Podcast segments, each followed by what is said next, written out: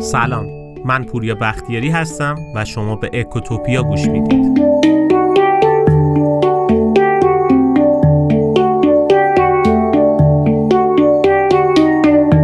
تا الان روایت های مختلفی از انقلاب 57 شنیدیم. کاری هم به این ندارم که موافق انقلابید یا مخالف انقلاب.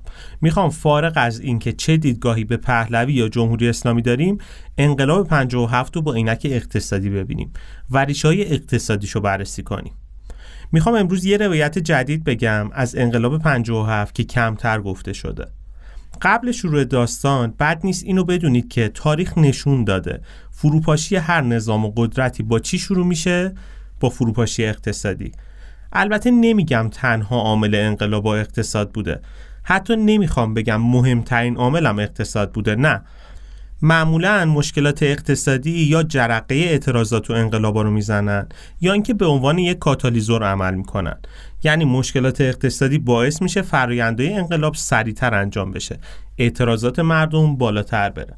برگردیم سر موضوع اصلیمون. انقلاب 57 انقلاب 57 هم یکی از علتهای مهم و اصلیش اقتصاد بود.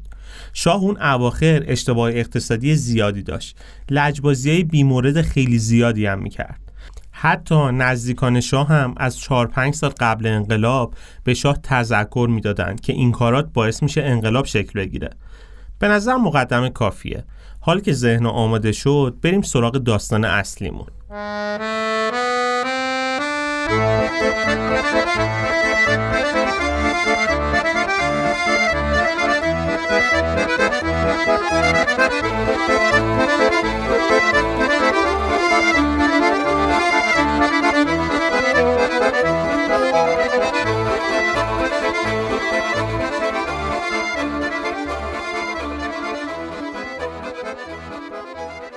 دهه چهل یکی از بهترین دهه های اقتصادی ایران بود. خیلی ها دهه چهل رو دهه طلایی اقتصاد ایران می‌دونن. دهه چهل مدیریت اقتصادی با آقای علی نقی آلیخانی وزیر اقتصاد بود. کسی که تونست در فاصله سالهای 42 تا 52 میانگین نرخ رشد اقتصادی رو به 11 و 2 دهم درصد برسونه و میانگین سالانه تورم به 2.6 دهم درصد رسیده بود. یعنی یه چیز ایدئال. بعد نیست بدونید دوران دهه 90 ما رشد اقتصادیمون منفی بوده. تورم میانگین بالای 27 درصد بوده. اینا رو برای میگم که مقایسه بکنیم ببینیم چه دوران طلایی ما داشتیم. علاوه بر این مهمترین صنایع هم تو همین دوران شکل گرفتن. مثل زباهن، تراکتورسازی. آلیخانی پیامبر اقتصادی ایران بود که به معنی واقعی معجزه کرد.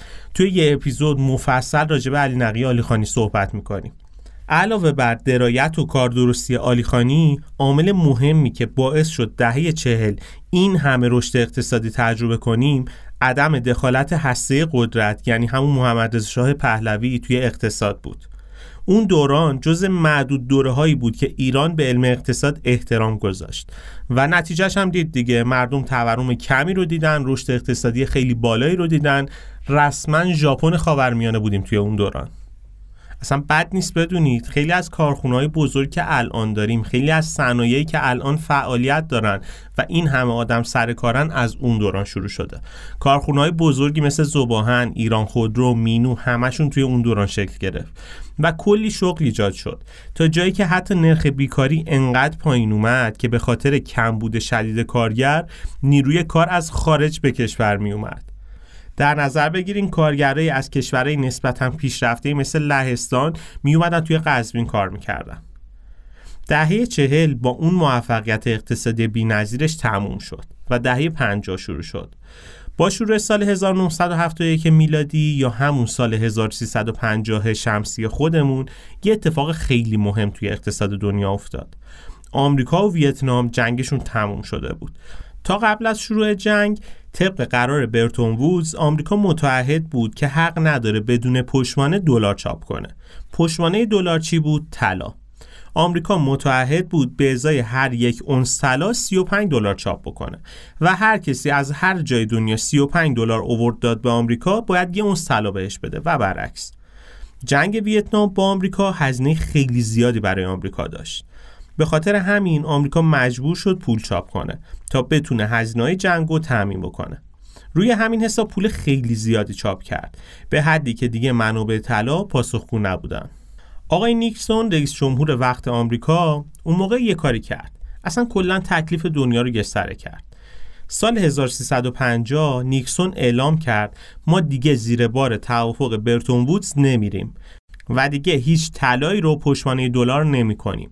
از این به بعدم اگه کسی بیاد دلار تحویل بده بهش طلا نمیدیم. رسما بعد از اون اتفاق دیگه پولا بدون پشتوانه شدن.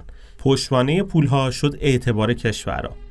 اصلا همین کار باعث شد تورم توی جهان توی اون سال بالا بره. نفت دو دلاری یه افزایش پنج برابری رو تجربه کرد و به حدود ده دلار رسید.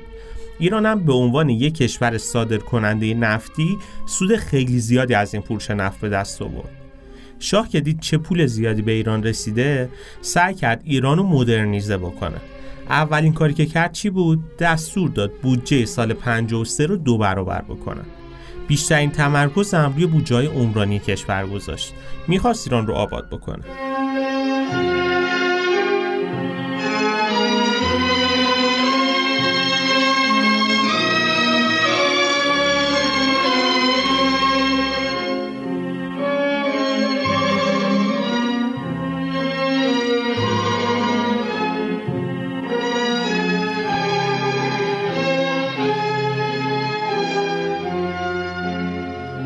با این تصمیم شاه همه اقتصاددانای اون دوره شروع کردن به شاه اعتراض کردن. کلی استدلال علمی آوردن نمونه های جهانی نشون شاه دادن که آقا این کار کار خیلی خطرناکیه. فاجعه درست میشه با این تصمیمی که داری می‌گیری. کارشناسان می‌گفتن خیلی راحت میشه بودجه رو دو برابر کرد ولی نمیشه نیروی انسانی متخصص جاده بندر تولید برق و سیمان رو یه شب دو برابر کرد. کارشناسا معتقد بودند تزریق پول شرط لازم برای توسعه اقتصادیه ولی قطعا کافی نیست. حرفشون این بود که باید این پول رو صرف زیر ساختا کرد نه اینکه بیایم مستقیم این پول رو بریزیم توی جامعه و تزریق بکنیم. بذارید اینجوری بگم که بهتر جا بیفته. در نظر بگیرین یه اقتصادی رو که فقط سالی 10 تا خودرو تولید می‌کنه و 10 میلیون تومن هم پول هر سال به این اقتصاد تزریق میشه. قیمت هر خودرو هم یه میلیون تومنه. حالا یه دفعه تصمیم بگیریم به جای 10 میلیون تومن تزریق پول امسال 30 میلیون پول تزریق کنیم و تولید خودرو هم بالا نره. چه اتفاقی میفته 30 میلیون تومن پول داریم و 10 تا دونه خودرو طبیعتا قیمت خودرو گرون میشه. دیگه خودرو یه میلیون تومنی وجود نداره میشه خودرو 3 میلیون تومن. تورم همین مدلی به وجود میاد.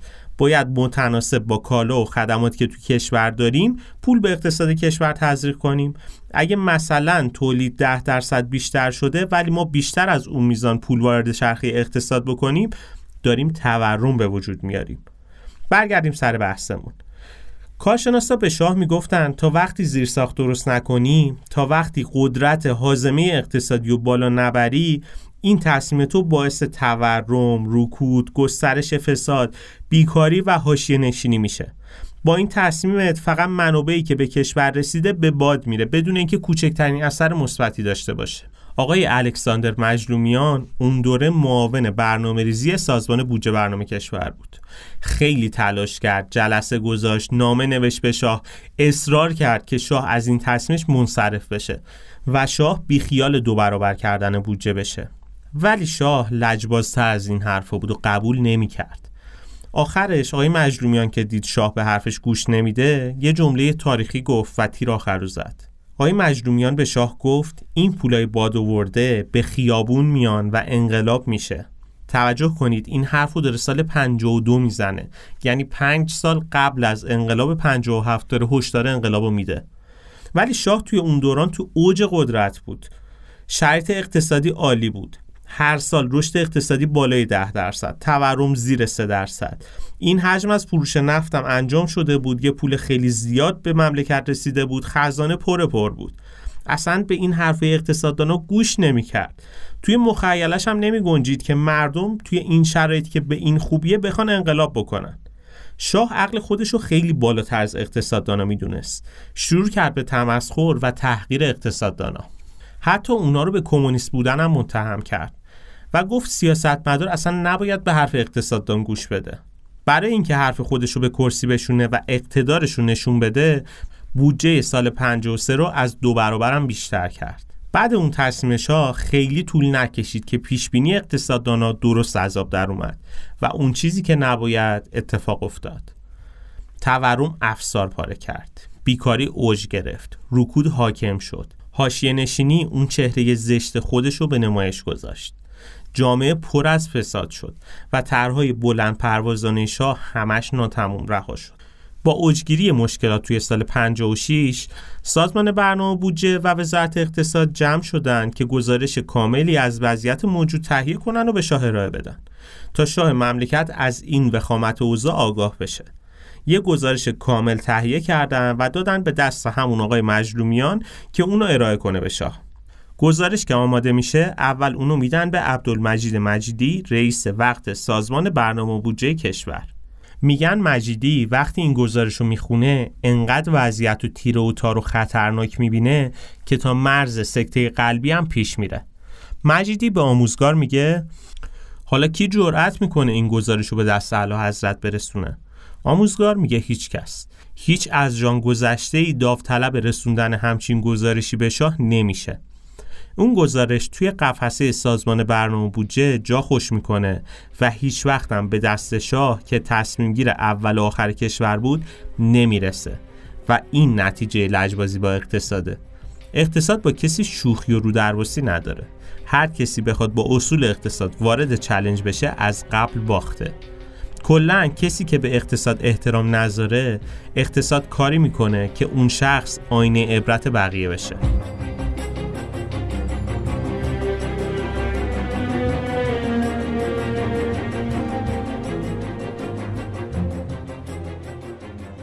البته که ما از این ماجرا عبرت نگرفتیم. محمود احمدی نژاد هم این اشتباه رو تکرار کرد. وقتی احمدی نژاد رئیس جمهور شد خزانه تا حد خیلی خوبی پر بود. درآمد نفتی بالا بود. روابط با کشورهای غربی خوب بود. اینم تو پرانتز بگم بد نیست بدونید. درآمد نفتی تو دوران احمدی نژاد از مجموع درآمدهای نفتی تمام رئیس جمهورهای قبل و بعد خودش بیشتر بود. احمدی نژاد خزانه رو پر دید. پیش زمینش هم عمران بود. علاقه خیلی زیادی به ساخت و ساز داشت. توی اولین سالی هم که رئیس جمهور شد توی تنظیم بودجه اولین کاری که کرد این بود که بودجه عمرانی رو زیاد کرد. یعنی بدون در نظر گرفتن زیر ساخت پروژه بزرگ عمرانی زیادی تعریف کرد. مسکن مهر ساخت بیمارستان ساخت صد ساخت ورزشگاه ساخت. سال 86 تا 90 بهشت ساخت و ساز توی ایران بود. واقعا اون دوره سازنده ها پادشاهی می‌کردن. اقتصاددانا که دیدن احمدی نژاد داره چقدر بدون برنامه پول وارد اقتصاد کشور می‌کنه شروع کردن اعتراض کردن و تذکر دادن. اقتصاددانا دقیقا همون هشدارهایی که اون دوران به شاه داده می‌شد الان به احمدی نژاد دادن. ولی گوش شنوایی نبود. تو ایران عموما تفکر سیاسی به تفکر اقتصادی غالبه. خیلی علم اقتصاد جدی گرفته نمیشه. اما یه سوال اینجا مطرح میشه. مگه آباد کردن روستاها و جاده سازی و مسکن مهر ساختن کار بدیه؟ پس چرا وقتی شاه می‌خواست آبادانی کنه یا احمد نژاد می‌خواست مسکن مهر بسازه اقتصاددانا مخالفت می‌کنن؟ قبل اینکه جواب این سوالو بدم بریم یه نگاهی به آمارا بندازیم ببینیم چه خبره.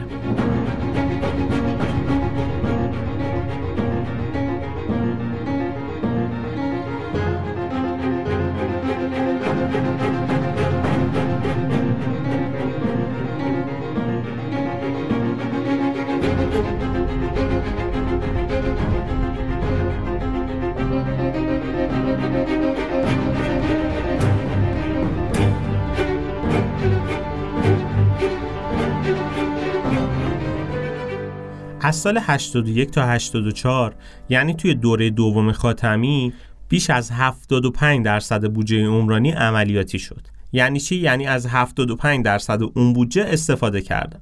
سال 85 و 86 احمد نژاد اومد بودجه عمرانی و از 14 همت به 18 همت افزایش داد. تو پرانتز بگم همت مخفف هزار میلیارد تومنه. ما برای راحتی میگیم همت.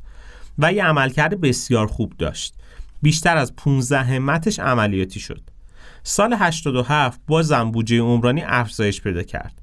از 18 همت به 21 همت افزایش پیدا کرد. و بیش از 20 همتش عملیاتی شد یعنی یه عملکرد خوب و منطقی تو دوران خاتمی تورم 15 ممیز 8 درصد بود ولی در سال 86 به 11 ممیز 9 درصد رسید. بیکاری هم حدود 2 درصد کاهش پیدا کرد.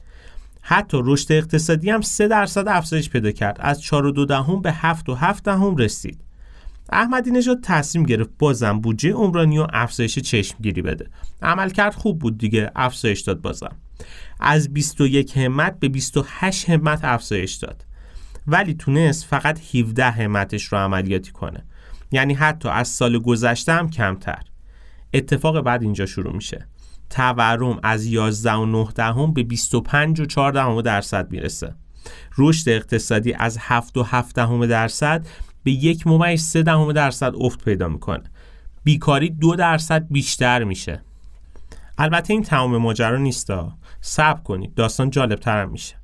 احمدی نژاد تا سال 92 که آخرین سال ریاست جمهوریش بود بودجه عمرانی ها همینطور هی بالاتر می برد یعنی جوری که از 20 همت سال 87 به 56 همت سال 92 رسید یعنی بیشتر دو برابر ولی یه اتفاق عجیب افتاد بودجه زیاد بود ولی نمی‌شد از اون بودجه استفاده کرد. یعنی سال 92 که 56 همت بودجه عمرانی در نظر گرفته شد فقط تونست از 11 همتش استفاده کنی یعنی 20 درصد اون چیزی که در نظر گرفته بودن. تورم هم هر سال بیشتر و بیشتر می‌شد. جوری که تورم سال 92 به حدود 36 درصد رسید. رشد اقتصادی که یه روزی 7 درصد بود الان شده بود منفی 3.9 درصد. و کلی پروژه عمرانی که نیمه تموم رها شده. چرا این اتفاق افتاد؟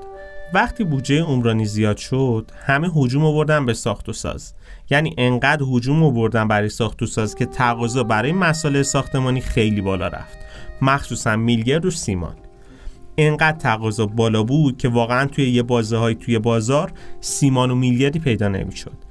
دیگه همین عامل باعث شد تب ساخت و ساز و پروژه عمرانی از سال 88 به بعد بخوابه. اینجا بود که دولت با بحران کمبود مساله مواجه شد. شروع کرد به تأسیس کارخونهایی مثل سیمان. دیگه مسکن مهر و صد و اینا نمیساخت. شروع کرد پشت هم کارخونه تأسیس کردن. دیگه سیمان و میلگرد و مساله تأمین شد. کمبودشون جبران شد. ولی پروژه عمرانی همچنان متوقف موند. چرا؟ چون تورم انقدر بالا بود که برای پیمانکار توجیهی نداشت ساخت و ساز کردن. عموما وقتی تورم بالا میره انگیزه کسب و کارا میخوابه. مردم سعی می‌کنن به دلالی بیشتر رو بیارن تا اینکه بخوام برن سمت تولید و ساخت و ساز و این مدل کارا. سودش هم بیشتره دیگه. ریسکش هم کمتره حتی. یه آثار بعد تورم همینه دیگه. تولید رو میخوابونه. و به تولید کننده بیشترین آسیب رو میرسونه. حالا توی اپیزود دیگه هم راجع به تورم مفصل صحبت می‌کنیم و ابعاد مختلفش رو به صورت تخصصی باز می‌کنیم که بفهمیم چه خبره. از بحث دور نشیم. چه اتفاقی افتاد وقتی که این شرایط پیش اومد؟ عرضه مصالح بیشتر شد ولی تقاضا تو بازار نبود. مصالح زیاد بود ولی خریداری نبود. کارخونهایی مثل سیمان شروع کردن به ورشکست شدن. انقدر این فاجعه سنگین بود که نیروگاه ها و کارخونهایی که تونستن دووم بیارن و ورشکست نشنم هنوز که هنوزه با خیلی پایین تر از ظرفیتشون دارن مساله تولید می‌کنن. این چیزیه که توی اقتصاد بهش میگیم نفرین منابع یا همون بیماری هلندی. کشور ما الان بیشتر از 50 ساله که درگیر بیماری هلندیه. نفت بیشتر از اینکه برای ما برکت داشته باشه مصیبت و آفت داشته. چون دولت های ما مثل اون بچه پولدارای تازه به دوران رسیده هستن که پولو به دستشون می‌رسه ولی بلد نیستن چطور ازش استفاده کنن. و این خودش باعث مشکل برای مردم و خودشون میشه اتفاقا.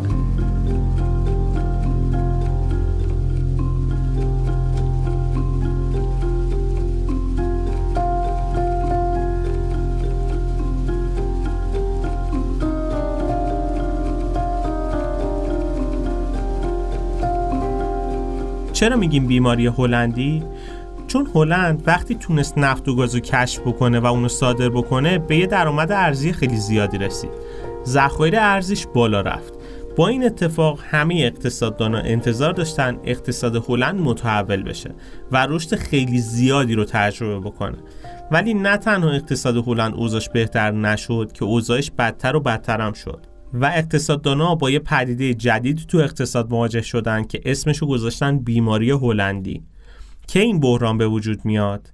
به طور کلی هر فعالیتی که نتیجهش ورود بیروی ارز از خارج به داخل کشور باشه بهش میگن کشور دچار بیماری هلندی شده. بیماری هلندی چطور به وجود میاد؟ وقتی درآمد یک کشور زیاد بشه دولت فکر می‌کنه این درآمد دائمیه. پس میاد این پول رو توی جامعه تزریق می‌کنه. با این کار درآمد کشور زیاد میشه. پول به جامعه تزریق میشه. حالا چی میشه؟ وقتی درآمد بالا بره اثر ثروت به مردم دست میده. حس ثروت برای مردم ایجاد میشه. می‌خوان این پولی که توی حسابشون هست رو برن توی بازار خرج کنن. به بازار هجوم می‌برن. تقاضا برای کالاها بالا میره. این افزایش سریع وقتی اتفاق بیفته دیگه خب تولید که بالا نرفته خدمات که بیشتر نشده. پس عرضه پاسخگوی این تقاضا نیست. مردم هجوم می‌برن برای خرید ولی کالا توی بازار افزایش پیدا نکرده. اینجا یه اتفاق جالب میفته. تعادل اون عرضه و تقاضا به هم می‌خوره. باعث میشه قیمت کالاها بره بالا. در نظر بگیرین قبلا 10 تا پراید داشتیم و 10 نفر توان خرید این پرایدا رو داشتن. الان همون 10 تا پراید رو داریم ولی قدرت خرید مردم بالا رفته. اون 10 تا پراید الان 20 تا متقاضی داره. در نتیجه قیمت پراید گرونتر میشه. حالا دولت برای اینکه بتونه قیمت رو مهار کنه دست به واردات می‌زنه. ولی صنایع داخلی مجبورن با همون عوامل تولید گرون کالای گرون تولید بکنن و ارزون بفروشن. ولی مشکل اینجاست که دولت نمی‌تونه جلوی تورم رو بگیره. تورم به بخشای دیگه ای منتقل می‌کنه. یعنی مثلا دولت می‌تونه سیب و پرتقال و تیراهن و خیلی چیزای دیگر رو وارد بکنه و قیمتشون رو پایین نگه داره. ولی یه سری چیزا مثل مسکن قابلیت واردات ندارن. فاجعه اینجاست که وقتی درآمد دولت به دلایل مختلفی مثل تحریم کم میشه کالایی که به زور ارزون نگه داشته شده قیمتشون مثل فنر آزاد میشه و رشد چند برابری می‌کنن. نروژ اومد این مشکل رو حل کرد براش راه حل پیدا کرد. اومد یه صندوق ذخایر ارزی درست کرد و کل درآمدش از صادرات نفت رو ریخت توی این صندوق و پول نفت رو وارد بودجه نکرد. با این کار موقعی که درآمد دولت کم میشه از این صندوق اون میزانی که کم بود داریم و برمیداریم و نمی‌ذاریم شوک به اقتصاد وارد بشه.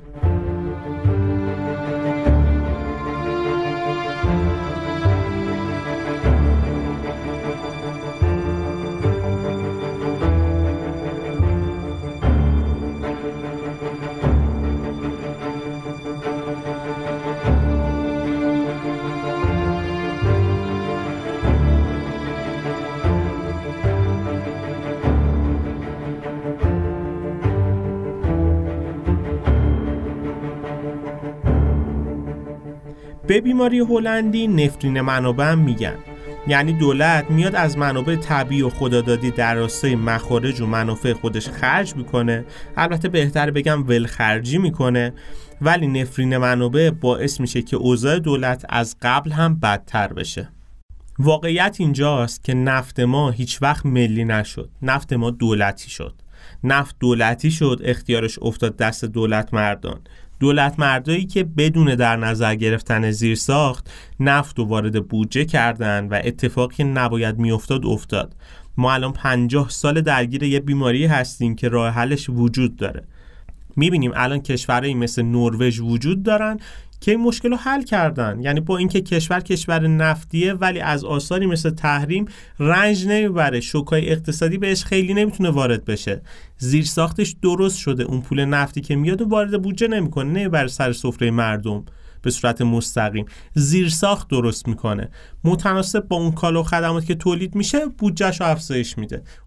اون پول نفت رو حالا میاد تزریق کنه تو جامعه. بر اساس نیازش بر اساس زیرساختایی که وجود داره. نه بر اساس علاقه نه بر اساس یک سری وعده وعید نه بر اساس در نظر نگرفتن اقتصاد. چیزی که این همه داریم ازش رنج می‌بریم. شاید اگه 50 سال پیش می‌گفتیم کشوری توسعه نیافته است منظورمون این بود که این کشور منابع نداره. ولی الان نقش منابع خیلی کم رنگ شده. کشورهای زیادی اثبات کردن توی این چند دهه که اگه منابع نداشته باشن ولی حکمرانی خوبی داشته باشن می‌تونن منابع رو از هر جای دیگه تهیه بکنن تا تعادل برقرار بشه. اگه کشور حکمرانی خوبی برقرار کنه می‌تونه باعث بشه کشورش رشد اقتصادی خوبی رو تجربه کنه. و دقیقا کشورهای ناموفقن و اقتصاد ضعیفی دارن که حکمرانی نتونسته درست به وظیفه خودش عمل کنه. تا حالا به این فکر کردین چرا کشورهای نفتخیزی مثل ایران مثل ونزوئلا اقتصاد اینقدر ضعیفی دارن؟ واقعا چرا این سری کشورهایی که این همه توی ثروت غرق شدن ثروت خدادادی دارن مردمشون باید با فقر روزگار رو سپری کنن؟ همونطوری که دیدیم کشورهای نفتی و غیر نفتی می‌تونن اقتصاد موفق یا اقتصاد ضعیفی داشته باشن. اون چیزی که اقتصاد کشور رو از هم جدا می‌کنه کیفیت حکمرانیه. البته این نکته هم جالبه که توی تاریخ همیشه زمینه برای حکمرانی ضعیف توی کشورهای نفتی خیلی بیشتر از غیر نفتیه. نکته مهم اینجاست. منابع نفتی در کنار حکمرانی ضعیف فاجعه به بار میارن. یه مقایسه جالب برای این مطلب مقایسه عربستان و ترکیه است. البته کاری به این چند سال اخیر نداریم. ما میریم قبل کرونا که آمارمون دقیق تر باشه. سال 2017 صادرات عربستان 159 میلیارد دلار بود. ولی صادرات ترکیه 157 میلیارد دلار. دو عدد به هم نزدیکن. اما مسئله اینجاست که صادرات ترکیه برایند عملکرد صدها هزار بنگاه اقتصادی کوچک و بزرگه. اونم از بخش خصوصی. ولی عربستان حاصل عملکرد تعداد محدودی شرکت نفتی که بزرگترینشون همون آرامکوه که اونم مال دولته. دو عدد به هم نزدیک یکی فقط صادرات تک محصول یکی نه صادرات از بنگاه های اقتصادی مختلف. اینه که متفاوت می‌کنه. این که الان شرط اقتصادی ترکیه تو این یک سال بد شده علت دیگه ای داره که جای دیگه مفصل صحبت می‌کنیم راجبش. پس اون چیزی که کیفیت اقتصاد کشور رو مشخص می‌کنه منابع نیست. کشورهای بدون منابع هم می‌تونن اقتصاد خوبی داشته باشن. کیفیت حکمرانیه که مهمه. عموما کشورهای نفتی مثل ایران مثل ونزوئلا توی بعضی دوره ها که اقتصادشون میگیم اقتصاد خوبیه تورمای پایینی داریم رشد اقتصادی خوبی رو داریم بیشتر علت شانسه چرا میگیم شانس؟ چون قیمت نفت توی اون دوران بالا بوده روابط خوب بوده. ما تونستیم درآمد ارزی بالایی داشته باشیم. ولی خب توی همون دورانی که اوضاع اقتصادیمون هم خوب بوده دیدیم که عموما خیلی پایدار نبوده این شرایط. بعد از چند سال دوباره شرایط بدتر شده. به خاطر چیه به خاطر اینکه اقتصاد ما شوک پذیره با استفاده از قیمت نفت. قیمت نفت بره بالا ما شرایطمون خوب میشه. بیاد پایین بد میشه. تحریم روابط مختلف همه اینا می‌تونه باعث بشه اقتصاد ما اوضاعش تغییر پیدا بکنه. پس باید بدونیم حتی اگه تو چند سال بعدی دوباره ما تورم پایینی دیدیم خیلی نباید خوشبین باشیم. چرا؟ چون که اصل ماجرا تغییر پیدا نکرده. گفتم بر مبنای شانس بوده که دوران اقتصادی خوبی رو تجربه می‌کنیم. تا وقتی که نفت از بودجه ما خارج نشه بودجه ما وابسته به نفت نباشه شرایط هم بهتر نمیشه. اگر هم بهتر بشه موقتی و شانسیه عامل مهمیه اینجا. راه حلش هم وجود داره. مثال های مختلف زدیم که دیدیم کشورهای مختلف تونستن این کار رو انجام بدن. مشکلی که حل شده تو سطح دنیا ولی ما این کار رو انجام ندادیم.